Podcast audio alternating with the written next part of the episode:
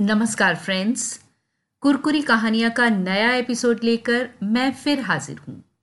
आज फिर आपके लिए लेकर आई हूँ एक थी रामरती। आज प्रस्तुत है इसका दूसरा भाग। मैंने एक दिन कहा, मुझे और नहीं, तुझे ठौर नहीं वाला हिसाब है तुम्हारा।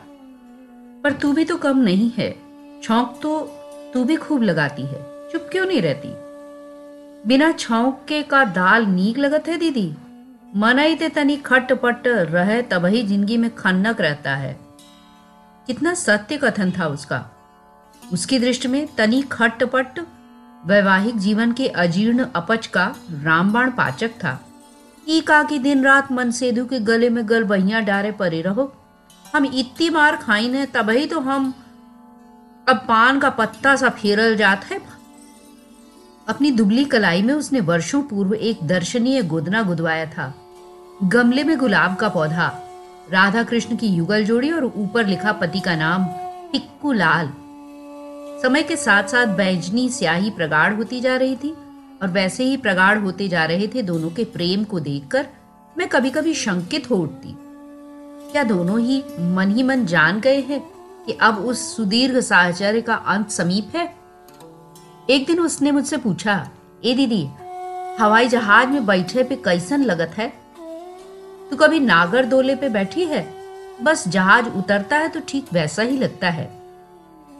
अरे बैठिन काहे नाही? वही तो हम पहली बार फलाने को देखे रहीन। और फिर उसने मुझे अपनी कोर्टशिप की रोचक कहानियाँ सुनाई थी। अपनी बात प्रभावशाली ढंग से कहने की जो विलक्षण क्षमता विराता ने उसे दी थी वो इतने वर्षों तक कलम घिसने पर भी मैं शायद आज तक प्राप्त नहीं कर सकी हूँ। घुड़ियन का मेला लगा रहा, हम रहे होंगे यही कोई दस बरस के। मेला गए तो जिदियाए गए। अम्मा, हम चरखी पर बैठब। फिर उन्हीं के शब्दों में उसकी सज्जा का विवरण सुनिए। हाथ भर चूड़ियाँ पहनाई थी अम्मा। फूलदार कन्नी की नई साड़ी पहरे रहे। माथे पर टिकुली, आखिन माँ काजर निस्सी पायल, लच्छा, खूब पान गुलगुलाए रहे। हमका पता कि ऊपर के कोठे पे फलाने बैठे हैं। हमका कौनो देख रहे इनका? झूला चला और बस। फलाने टपकाए दिन खुशबूदार रुमाल। हमार तन बदन में आग लग गई। हम खूब गरियाव लाग। ए दाढ़ी जार, मुस्किया के रुमाल काहे डारी समरी गोद में? तेरी खटिया उठे, न जाने कहाँ से आए गया गुंडवा। हमार अम्मा हमें आखिन दिखाई। अरे चुप कर, इन्हीं से तो तुहार बात लगी है। फिर तीसरे दिन हम अकेले कुएँ से पानी खींचत रही तो देखिन, फिर ही रेशमी रुमाल जेब से लटकाए खड़े हैं। कहीं ए लड़की, पानी पिला। हम कहीं तुहार बाप के नौकर है का? बोले, और का? एक ना एक दिन हमार नौकरी करवाई परी। और फिर ऐसा नौकरी करवाइन बाप बिटवा ही का कही? फ़िल्म देखने का बेहद शौक था उसे। उसके प्रिय अभिनेता थे धर्मेंद्र और अमिताभ बच्चन, जिनके लिए उसने अपने नाम थे धर्मेंदुआ और अमिताभुआ। मैं कुछ वर्ष पूर्व बंबई आने लगी तो वो बीमार अमिताभ की रोग मुक्ति के लिए इधर उधर मन्नते मांग डोरे बांधती फिर रही थी। कभी खम्मन पीर, कभी सैयद बाबा की मजार। मुझसे बड़ी उत्कंठा से उसने पूछा, काहे दीदी अमिताभुआ से मिली हो? क्यों? मैंने पूछा। मेरी दीदी, कहियो बचुआ, रामरती बहुत याद करत रही। मुझे उसके सरल संदेश पर तब हँसी आ गई थी, जिसे उसने कभी सशरीर देखा भी नहीं था। उसके लिए वह ममत्वपूर्ण संदेश। पर मैंने भी उसका संदेश अमिताभ तक पहुँचा ही दिया था। दूरदर्शन चालू होता तो वो कृषि दर्शन से लेकर अंत तक प्रत्येक कार्यक्रम देखती। रामायण में तो उसके प्राण अटके रहते। आठ ही बजे हाथ में फूल लेकर बैठ जाती और आरंभ होते ही ज़मीन पर दंडवत की मुद्रा में लेट फूल चढ़ाकर ज़ोर से कहती, सियावर रामचंद्र की जय। राम की मुस्कान पे वो मुग्ध थी। कहती जानियो दीदी, तीन ही जनी गजब की मुस्की छाटत हैं। रामायण के राम, राजीव भैया और हमार राधिका बिटिया। मतलब मेरी दोहित्री। राजीव गांधी लखनऊ आते तो हो न हो उन्हें हमारे ही घर के पास की सड़क से गुजरना पड़ता। हवाई अड्डे का यही एकमात्र मार्ग था। रामरती, उस दिन मुझे सुबह ही नोटिस दे जाती। आज हम राजीव भैया को देख जाब काम ना हो हमसे। और फिर, दीदी, कौन सी साड़ी पहरे? वो ऐसे पूछती जैसे उसके राजीव भैया उसी से मिलने आ रही हूँ। रविंद्रनाथ की राजार दुलाल कविता क्षण भर को जैसे साकार हूटती ओगो माँ राजार दुलाल जाओ आजी मोर घरेर सम्मुख पथे আজিয়ে প্রভাতে রেকার লয়ে রইব বলো কিমতে বলে দে আমায় কি করিব সাজ কি ছান্দে কবরি বেঁধেলে আজ পরিব অঙ্গে কেমন ভঙ্গে কোন বরণে বাঘ अरे माँ, राजा का दुलाल आज मेरे घर के सामने वाले पद से गुजरेगा। आज सुबह, तुम ही बताओ, मैं घर का कामकाज कैसे कर सकती हूँ? बता देना माँ, मैं कैसा श्रृंगार करूँ? कैसी चोटी गूंथूं? कौन सी किस रंग की साड़ी पहनूं? माँ गो की होलो तो मार, आवाक नायने मुख पाने कैन चास, आमी दाड़ा जेथाय, वातायन कोने से चाबे ना से था ताहा जानी मोने হেলিবে নিমেষ দেখা হবে শেষ যাবেতে সুদূর পরে শুধু সগরে বংশী কোন শট হতে বাজিবে ব্যাকুল সুরে তাবু রাজার দুলাল যাবে আজ মোর ঘরের সম্মুখ পথে শুধু সে নিমেষ লাগি না করিয়া বেশ রহিব बोलो कीमते अरे माँ क्या हो गया है तुझे ऐसे क्यों देख रही है? मैं उस कोने में खड़ी रहूँगी, जहाँ वो देखेगा भी नहीं, उधर ताकेगा भी नहीं, ये मैं जानती हूँ। एक पल में वो झांकी समाप्त हो जाएगी। वो सुदूर नगर में चला जाएगा, केवल दूर कहीं व्याकुल सर में वंशी बजती रहेगी। तब भी राजा का दुलारा कुंवर आज जब मेरे घर के सामने के रास्ते से जाएगा तो मैं उसी क्षण के लिए बिना श्रृंगार किए कैसे रह सकती हूँ? तुम ही बताओ। हाथ में गुलाब का फूल लिए बिचारी रामरती घंटों राजा के दुलाल की प्रतीक्षा में खड़ी रहती और दर्शन कर तृप्त होकर लौटती। मेरे साथ वो बहुत घूमी थी। बम्बई बनारस, कानपुर, रीवा, जो विश्वविद्यालय मुझे बुलाता, वो पहले ही अपनी गठरी बाँध तैयार हो जाती। मैं यदि एसी में जाती तो वो मेरे ही डिब्बे में बैठती। देखो रामरती, तुम यहाँ बीड़ी नहीं पियोगी, समझी? मैं कहती, यह उसके लिए बहुत बड़ी सजा थी। फिर ट्रेन चलते ही पुराना अमल उसे बेचैन कर देता। वो मेरे कानों में फुसफुसा कर कहती, ए महतारी, मार जमुहाय लगे हैं गुसल खाने में सुट्टा खींच आई? जा मर, मैं झुंझला कर कहती, वो तीर सा भागती। ना जाने कितनी बार मैंने उसकी बीड़ी के बंडल छुपाए हैं। ना जाने कितनी बार डांटा फटकारा है, पर उसने कभी पलटकर जवाब नहीं दिया। उसके तीव्र विरोध के बावजूद मैंने उसकी दो बेटियों को पढ़ने भेज दिया था। उसकी बिरादरी में उसकी पुत्री ही संभवतः प्रथम ग्रेजुएट थी। इसका उसे गर्व था, किंतु चिंता भी थी। अब इतना ही पढ़ा लिखा लड़का भी तो चाहिए। कहाँ पाई आपन बिरादरी में? मैंने ही उसकी पुत्री को सात वर्ष की वयस से पाला था। उसने कहा था, अब तुम ही इसकी अम्मा हो, कन्यादान करेगा परी। ईश्वर ने उस कर्तव्य को निभाने की शक्ति भी दी। अपने जीवन का वह चौथा कन्यादान भी संपन्न किया। विवाह मेरे घर से हुआ। ऐसी पुष्ट बारात स्वयं मेरी तीन पुत्रियों के विवाह में भी नहीं जुटी। हलवाई भी बैठे शामियाना भी लगा, बिजली के लट्टू भी जगमगाए। यहाँ तक कि बारात में सजे संवरे मत गयंद भी पधारे, जिनकी आरती उतारने में बेचारी रामरती थर थर कांपने लगी। उसने शायद कभी सपने में भी नहीं सोचा था कि कभी उसके द्वार पर हाथी खड़ा होगा। पुत्री विदा हुई तो वो मेरे पैरों पर गिर पड़ी। कृतज्ञता के वे आँसू एकदम अंतस्थल से निकले विशुद्ध आँसू थे। आज हम गंगा नहाय लीन महतारी पर पुत्री के विवाह के बाद उसका स्वास्थ्य गिरता ही जा रहा था। मैंने कहा, रामरती, ये क्या हो गया है तुझे? रोज बीमार। कभी तू और कभी मैं। उसका म्लान चेहरा एक बार फिर पुरानी चुहल की रेखाओं से उद्भासित हो चुका। जानने दीदी, अब हम दोनों केयर ओवर हालिंग कराए का है। ट्यूब टायर दोनों बदलवैया है, पर अचानक वो अकेली ही मुझसे मिले बिना ट्यूब टायर बदलवाने चली जाएगी। ये मैंने नहीं सोचा था।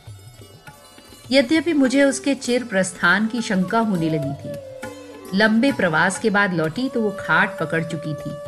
कंकाल सी देह, जैसे कोई दस बारह साल की बच्ची पड़ी हो। फिर भी चेहरे पर वही स्निग्ध हँसी, दीदी आए गई? अब हमका कछु न होए। उसका यह विचित्र विश्वास था कि मेरे रहने पर उसे कुछ नहीं हो सकता। जाएगी तो मेरे ना रहने पर। दो बार मैं उसे सचमुच ही मौत के मुँह से खींच लाई थी। एक बार, जब वह रक्त वमन कर अचेत हो गई तो मैं तत्काल एंबुलेंस में अस्पताल ले गई थी। दूसरी बार, जब संभवतः उसे पहला दिल का दौरा पड़ा था। ए दीदी, बचाए लो हमें, बड़ा जीव घबरा रहा है। उस दिन भी उसे ईश्वर ने छोड़ ही दिया था। संध्या होते ही वो फिर चैतन्य हो गई। हम जानत है, महतारी, जमऊ ससुर आपसे डरात हैं। उसकी दृढ़ धारणा थी कि मृत्यु की उत्कांति या शक्ति मेरी मुट्ठी में बंद रहती है। जब चाहूँ यमराज को समझा बुझा वापस भेज सकती हूँ। इसी से जब इस बार लखनऊ छोड़ा तो वो रोने लगी। ए मोर महतारी हमका छोड़ के न जाओ। मैं उसकी निरंतर गिरती अवस्था को देखकर भी रुक नहीं सकती थी। जिन जिन लक्षणों के विषय में पढ़ा था, वे स्पष्ट उभर रहे थे। बाई आँख से निरंतर पानी गिर रहा था। कानों की लोरियाँ पलट गई थी। नाक टेढ़ी लगने लगी थी। सिर के बाल साही के कांटे से खड़े हो गए थे। मैं जान गई थी कि लौटकर इस स्वामी भक्त सेविका को कभी नहीं देख पाऊँगी। मैं नित्य उसके पास बैठती, उसके सीख से पैर सहलाती तो वह अर्ध चैतन्य अवस्था में भी चट से ऊपर खींच लेती। अब नरक में काहे ढकेलत हो जीजी? हमार गोड़ जिन छू मैं जिस दिन उससे अंतिम विदा लेकर लौटी तो उसने बड़े कष्ट से अपने दोनों हाथ माथे से लगा लिए। एक बार मुड़ी तो देखा, वो करुण, विवश, असहाय, अश्रुपूरित दृष्टि से मुझे एक टक देख रही है। जिसने ना जाने कितनों की छोटी मोटी व्याधियाँ दूर की, वो पल पल मृत्यु से पराजित हो रही थी। उसके जड़ी बूटियों के ज्ञान की ख्याति दूर दूर तक थी। आए दिन भीड़ जुटी रहती। कभी बच्चे के दांत बिछाने, कभी उखड़ी हंसुली, कभी खिसकी नाभि। और कमर में हुक दूर करने में तो उसे विधाता का वरदान प्राप्त था। हम उल्टे जन्मे हैं, वो बड़े गर्व से कहती, एक लाख धर मरीज़ को दौड़ाए दो तो कैसनो हुक हो, साफ़। वो उपचार अपनी भाषा में, केवल अतवार मंगल को करती। वो दृश्य भी देखने लायक होता। जब कमर थामे कांखते कराते मरीज़ आते वो ठाठ से कमर पर लात जमा कर कहती, जाओ, तेज़ी से भागो। पर रोता रोगी हंसता हुआ ही जाता। एक दिन इतवार को बड़ी देर से आई। मरीजों की भीड़ उस दिन कुछ अधिक थी। मैंने फटकारा, ये क्या ढोंग है? या तो डॉक्टरी ही कर ले या मेरी नौकरी? का करी दीदी, आज कमर थामे एक अकड़बाज, थाने दरुआ आया रहा। पूछत है, सुना तुम कमर की हुक ठीक करती हो? हमारी हुक ठीक कर पाओगी? हम कहीं, ले बड़े बड़े डूबी गए, गधा पूछे, कितना पानी? कैसन कैसन ब्रिगेडियरन की, पुलिस कप्तानन की हुक ठीक किए हैं। हम कहीं, चलो खड़े हो जाओ। और ऐसा लात धरिन मतारी कि ओकर सब थानेदारी भुलाए दिस अब इस सरस कैफियत के बाद किस मुँह से डांट सकती थी उसे? किंतु जब एक बार मेरी कमर में हुक पड़ी तो लाख चिरौरी करने पर भी उसने मेरी कमर पर प्रहार नहीं किया।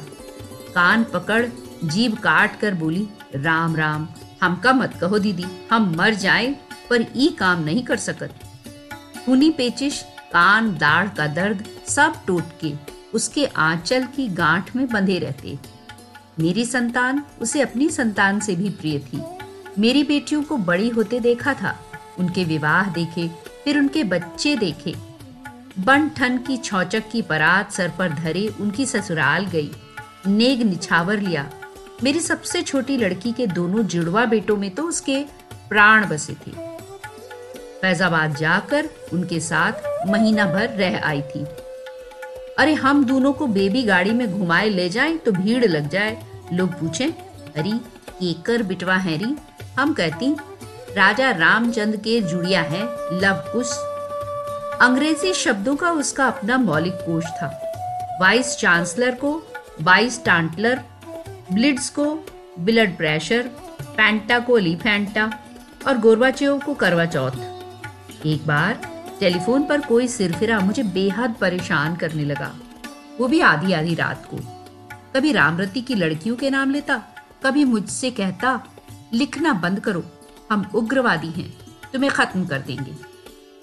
एक दिन रामरती बोली, महतारी, जब फ़ोन आए तो तुम मत उठाना हम उग्रवादी की खटिया खड़ी करम। आधी रात को फ़ोन बजा, उसी ने उठाया हेलू कौन है रे? उधर उद्दत स्वर ने पूछा, शिवानी जी हैं? हाँ हैं। क्या कर रही हैं? तुहार अर्थी सजाए रही हैं। उसने फिर कुछ कहा तो वो ज़ोर से गरजी, यू ब्लाडी बास्टर्ड! और फ़ोन रखकर बड़े गर्व से मुस्कुराकर बोली अपने ससुर से सीखी रहेंगे गारी।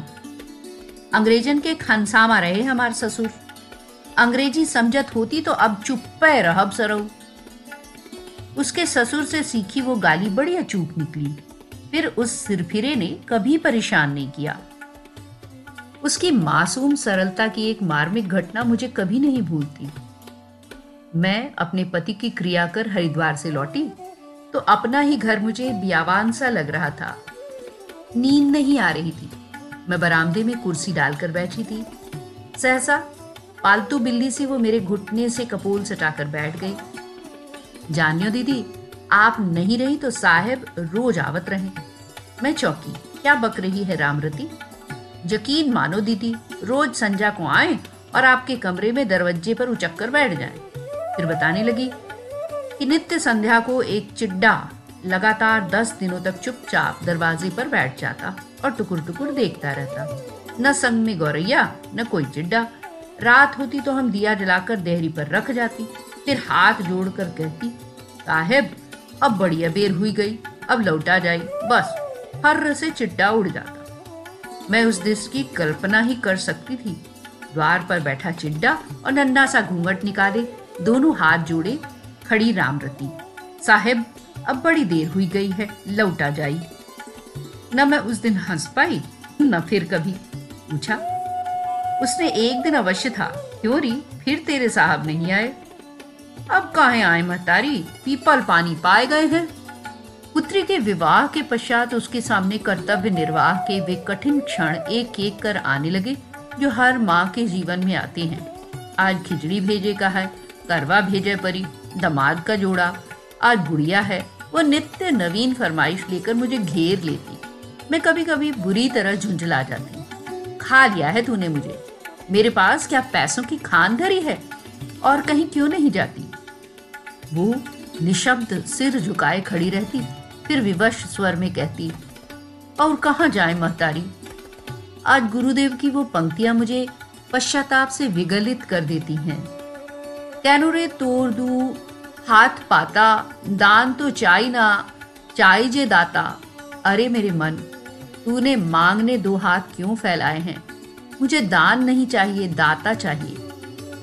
शायद मुझमें वो दाता ही पाना चाहती थी। कभी उसने मुझसे दो वचन लिए थे। एक उसकी पुत्री का कन्यादान करूँ, दूसरा जब हम घाट जाएँ दीदी तो आप ही के पहुँचाए पहुँचे। फलाने के पास तो वो वादिन भी पैसा रहे न रहे, और बिटिया दमाद के करज का कफन हम ना उड़ब वो मेरी सच्ची सेविका थी, इसी से शायद मैं अपने दोनों वचन निभा पाई। उसकी देह शायद ठंडी भी नहीं पड़ी होगी कि मुझे बहन का फ़ोन मिल गया। तत्काल मैं उसके महाप्रस्थान के आरक्षण का प्रबंध कर पाई थी। इस ज्येष्ठा शुक्ला पंचमी को पति का श्राद्ध हुआ तो उसका अभाव खटका। तड़के ही नहा धोकर मेरे गृह की देहरी गोबर से लीप वो गोग्रास खिलाने आ खड़ी होती। एक बार मेरा पुत्र अपने पिता का श्राद्ध कर रहा था तो मैंने देखा, आँखें पोछती रामरती उसे एक टक देख रही थी। याद में मैंने पूछा, रुक क्यों रही थी री? या फिर साहब को देखा? ना ही दीदी, भैया कैसन प्रेम से नंगे बदन सराध करत रहे। हमार बिटवा जिया होता तो इतना ही बड़ा होता। अब हम मर जाए तो को दे हमका पानी? क्यों? तेरी बेटियाँ हैं। बेटियों के बेटे हैं। दीदी की बातें, आपन बिटवा आपन हो बिटियन केर बिटवा का हमार होई, सुनियो नहीं। धी का पूत, गधी का मूड मुझे हँसी आ गई, पर आज नहीं हंस पा रही।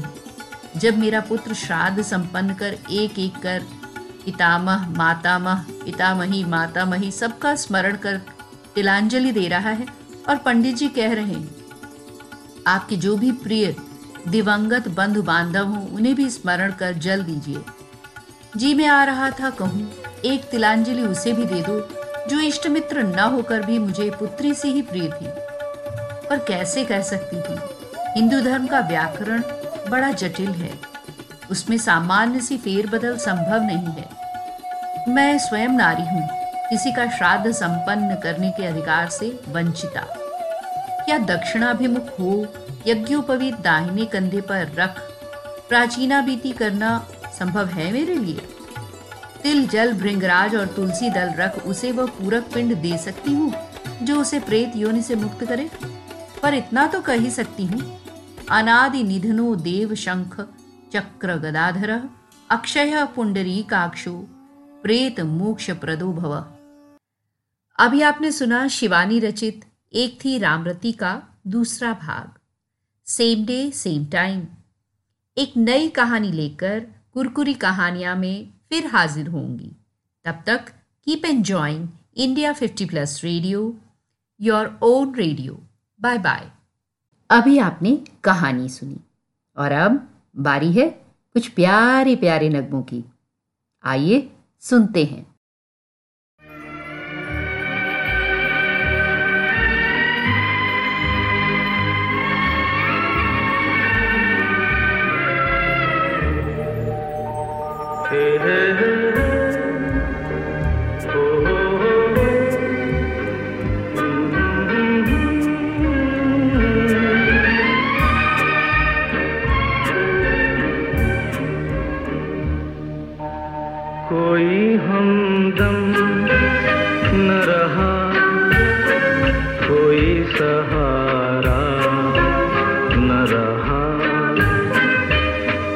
चला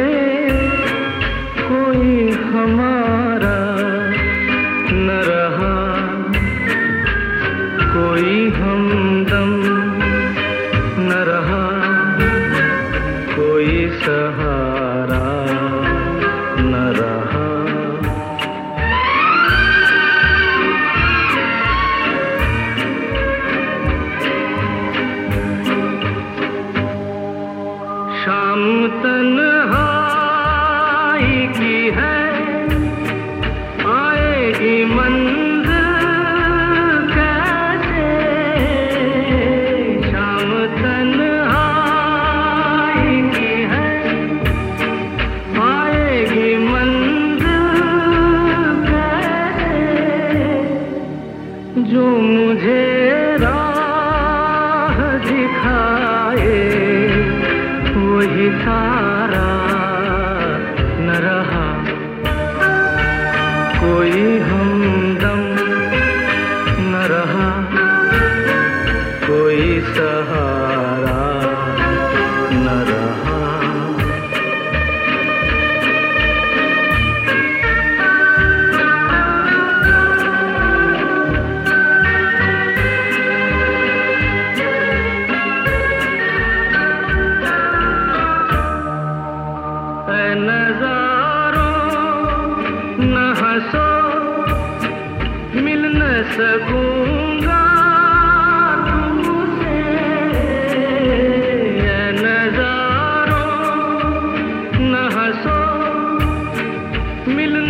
हूँ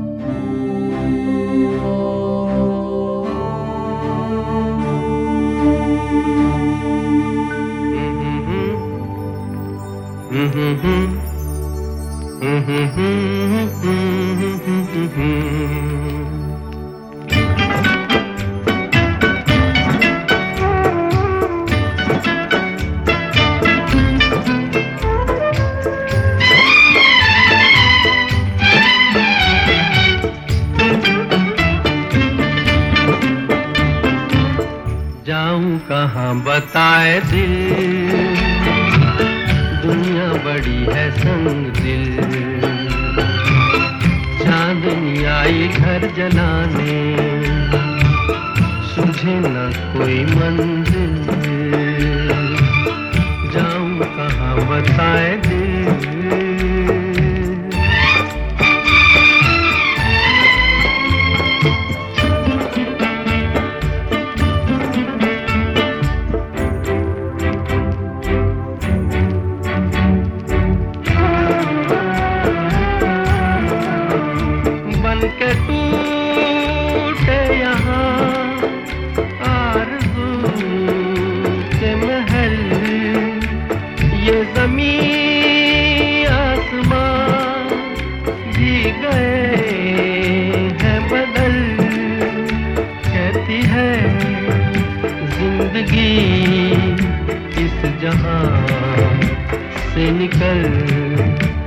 कहती है ज़िंदगी इस जहाँ से निकल। जाऊँ कहाँ बताए दिल? दुनिया बड़ी है संग दिल। चांदनी आई घर जलाने। सुझे न कोई मंजिल। जाऊँ कहाँ बताए दिल?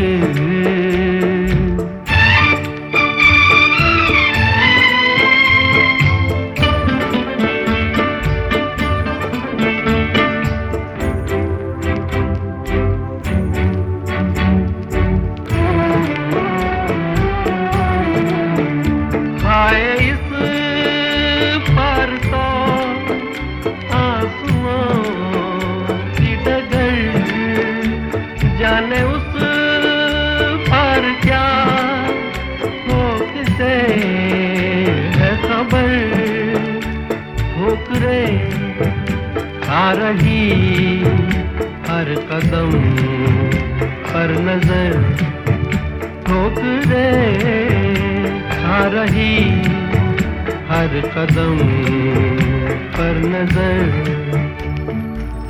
जाऊँ, कहाँ बताए दिल। दुनिया बड़ी है संग दिल। चांदनी आई घर जलाने।